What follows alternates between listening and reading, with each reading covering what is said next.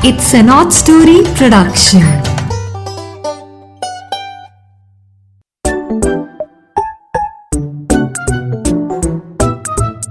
Hello दोस्तों so so, आज वीरवार है और नीरा की नैया आपको सैर कराने के लिए फिर से हाजिर है हाँ और आज की सैर एक ऐसी जगह आपको ले जाएगी जहाँ पे आप एक कहानी सुनेंगे कुछ ऐसे बच्चों के बारे में जो शायद मुँह में सोने का चम्मच लेकर पैदा नहीं हुए, वो कुछ गरीब घर के बच्चे हैं। और आपने सुना होगा कि हमारे यहाँ कितनी ज़्यादा इस समय एक प्रॉब्लम है रैग पिकर्स की। वो बेचारे इधर उधर से टूटी फूटी चीज़ें उठा के अपने जीवन का निर्वाह करते हैं। सो ऐसे ही कुछ बच्चे एक बच्चे की कहानी मैं आपके सामने रखने जा रही हूँ और इस कहानी का नाम है धूल के फूल। तो आज हम ये कहानी सुनेंगे और मैं चाहती हूँ कि आप सब अपने मन में एक सेंसिटिविटी डेवलप करें कि ऐसे भी बच्चे होते हैं। सब कोई बहुत ईश्वर से बढ़िया किस्मत लिखवा के नहीं आते। कुछ गरीब घरों में, गरीब हालात में पैदा होते हैं। तो उनकी ज़िंदगी कैसी होती है और उसको कैसे संवारा जा सकता है? तो हम आज सुनेंगे कहानी धूल के फूल। और आप इसको अपने सभी रिश्तेदारों को, अपने फ्रेंड्स को किस पे सुनवाएँगे? गाना पे स्पॉटिफाई पे एप्पल पॉडकास्ट पे और जियो सावन पे। सो इंस्टाग्राम पे भी हम इसके बारे में बताते हैं। तो आपने ये कहानी ज़रूर सुननी है। ठीक है? तो चलो कहानी शुरू करते हैं। धूल के फूल।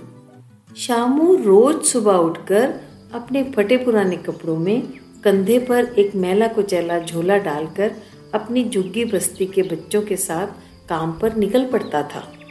वह सभी गली गली में पड़े हुए कूड़ों के ढेरों में से प्लास्टिक की बोतलें, कांच का सामान और रद्दी इत्यादि जो कबाड़ी को बेचा जा सकता हो, इकट्ठा करते थे।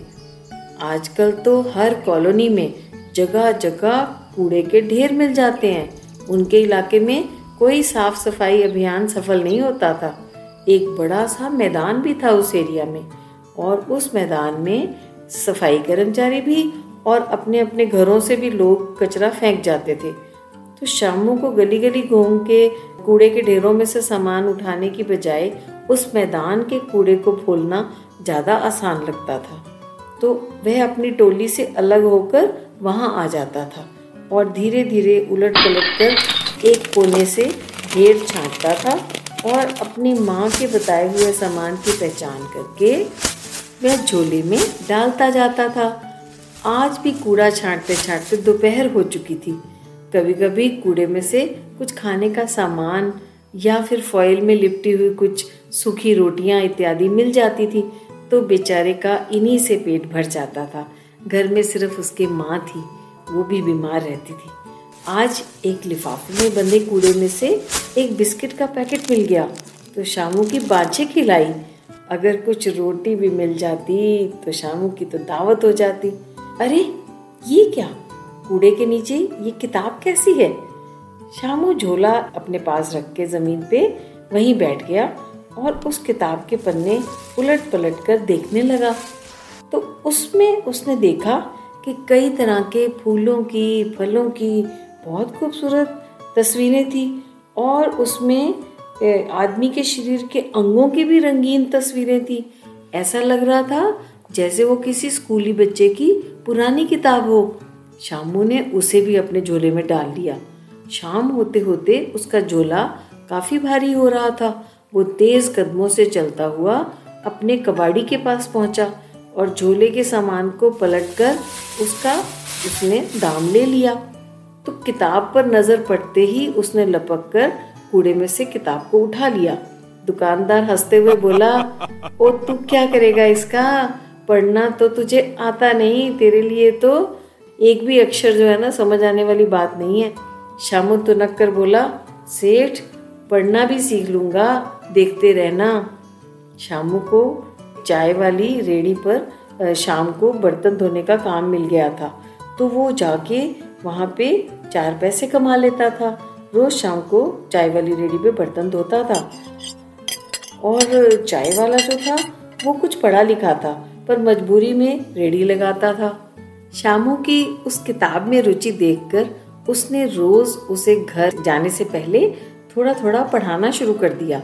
शामू मेहनती था और उसने अपना काम धंधा भी करना, कूड़ा इकट्ठा करने वाला और फिर शाम को रेडी पे जाके बर्तन साफ़ करने के बाद अपना पाठ पढ़ना। चाय वाले ने उसे अपने बच्चों की सरकारी स्कूल की किताबें भी दे दी और उनकी पुरानी किताबें पढ़ते पढ़ते ही शामू धीरे धीरे बड़ा होने लगा। घर पर उसकी माँ बीमार रहती थी। कुछ देर बाद उसकी माँ चल बसी और शामू अभी सिर्फ़ चौदह साल का ही था। तो वो फुल टाइम चाय वाले के ढाबे पर काम करने लग गया, क्योंकि ढाबे वाले का काम आगे से बेहतर हो रहा था।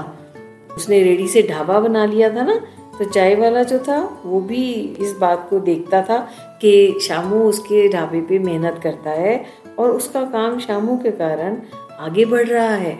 शामू धीरे धीरे अपने मालिक का हर काम में हाथ बटाने लगा। और जो ढाबे वाला मालिक था, उसका अपना बेटा शहर में पढ़ने के लिए जा चुका था। तो वह शामू को अपने बेटे की तरह ही मानने लगा और अपने बच्चे के पुराने कपड़े, जूते और किताबें आदि वो शामू के लिए ले आता था और शामू का उससे अच्छा काम चल पड़ा। एक दिन वो ढाबे वाला शामू को दसवीं परीक्षा के लिए फॉर्म भरवाने के लिए ले गया और सबकी खुशी का ठिकाना ना रहा जब वह एक दिन दसवीं पास का नतीजा लेकर ढाबे पर नाचते नाचते आया और हाथ में एक छोटा सा मीठे पतासों का लिफाफा भी था सबका मुँह मीठा कराने के लिए। शामू मैथ्स में बहुत निपुण था। ढाबे का सारा हिसाब किताब मालिक ने उसे ही थमा दिया था और वो भी ईमानदारी से सभी हिसाब रखता था। उसकी झुग्गी बस्ती के जो बच्चे थे, जो उसके साथ रैक पिकर से कचरा उठाने जाते थे, वो उससे मिलने ढाबे पर आते रहते थे। एक दिन शामू ने ढाबे के मालिक से अपने मन की बात कही। वह बोला, मैं चाहता हूँ कि मैं अपनी झुकी बस्ती के बच्चों के लिए वही करूँ जैसा आपने मेरे लिए किया है। मैं उन्हें पढ़ाना चाहता हूँ कि वह अनपढ़ ना रहें और ज़िंदगी भर कचरा ना छानते रहें। वह जानता था कि उन्हीं में से कई नशा इत्यादि करने लग जाते हैं। मालिक उसकी बात सुनकर बहुत खुश हुआ। उसने हाँ कर दी। तो शामू ने गाँव में एक खाली पड़े हुए तबेले को साफ़ करके वहाँ पर एक पुरानी दरी, जो किसी ने कचरे में फेंकी हुई थी ला के बिछा दी। रोज शाम वह अंधेरा होने से पहले गरीब बच्चों को पढ़ाने जाता। धीरे धीरे उसके इस काम की चर्चा वहाँ के सरपंच तक पहुँची। उन्होंने शामू को आगे पढ़ाई करने के लिए एक वजीफा, यानी स्कॉलरशिप लगवा दिया। वह खुद भी ढाबे से टाइम निकालकर अपनी पढ़ाई करता और शाम को गरीब बच्चों को भी पढ़ाता। फिर एक दिन वह भी आया, जब उसने गाँव के एक टीचर की मदद से आईएएस का एग्ज़ाम दे दिया। बच्चों, यह होता है सच्ची लगन और मेहनत का नतीजा। वह आईएएस बनकर उसी कस्बे में ऑफिसर लगकर आया। उसने सब घरों में कचरा छांट कर फेंकने के लिए नीले रंग का और हरे रंग का डस्टबिन लगवा दिया। वह पूरे कस्बे को रिसाइकलिंग के गुण बताकर उनसे कचरा रिसाइकल करवा रहा है आज। उनका गाँव आसपास के सभी गाँवों में एक आदर्श गाँव बन गया है। तो बच्चों, इस शामू की कहानी से क्या सीखा? कि हम चाहे गरीबी में भी पैदा हों पर हमारे सपने छोटे नहीं होने चाहिए। हमें सपने देखने चाहिए और हमें अपनी हालत जैसी भी है, उसको उससे बेहतर बनाते रहना चाहिए और हिम्मत करते रहना चाहिए। अपने आप को कभी भी किसी से पीछे नहीं समझना चाहिए। यदि आप में सूझबूझ है तो उस सूझबूझ को सही रास्ते पर लगाना चाहिए। तो शामू ने भी धीरे धीरे वो सब हासिल किया, जो वो करना चाहता था। सो बच्चों ऐसे ही इंसान हम सबको बनना है। ऐसे ही आपकी तरक्की होगी, ऐसे ही आपके देश की तरक्की होगी। हमें हर चीज़ में अपने समाज की, अपने देश की तरक्की सोचनी चाहिए। तो फिर मिलते हैं अगले हफ़्ते एक और कहानी के साथ।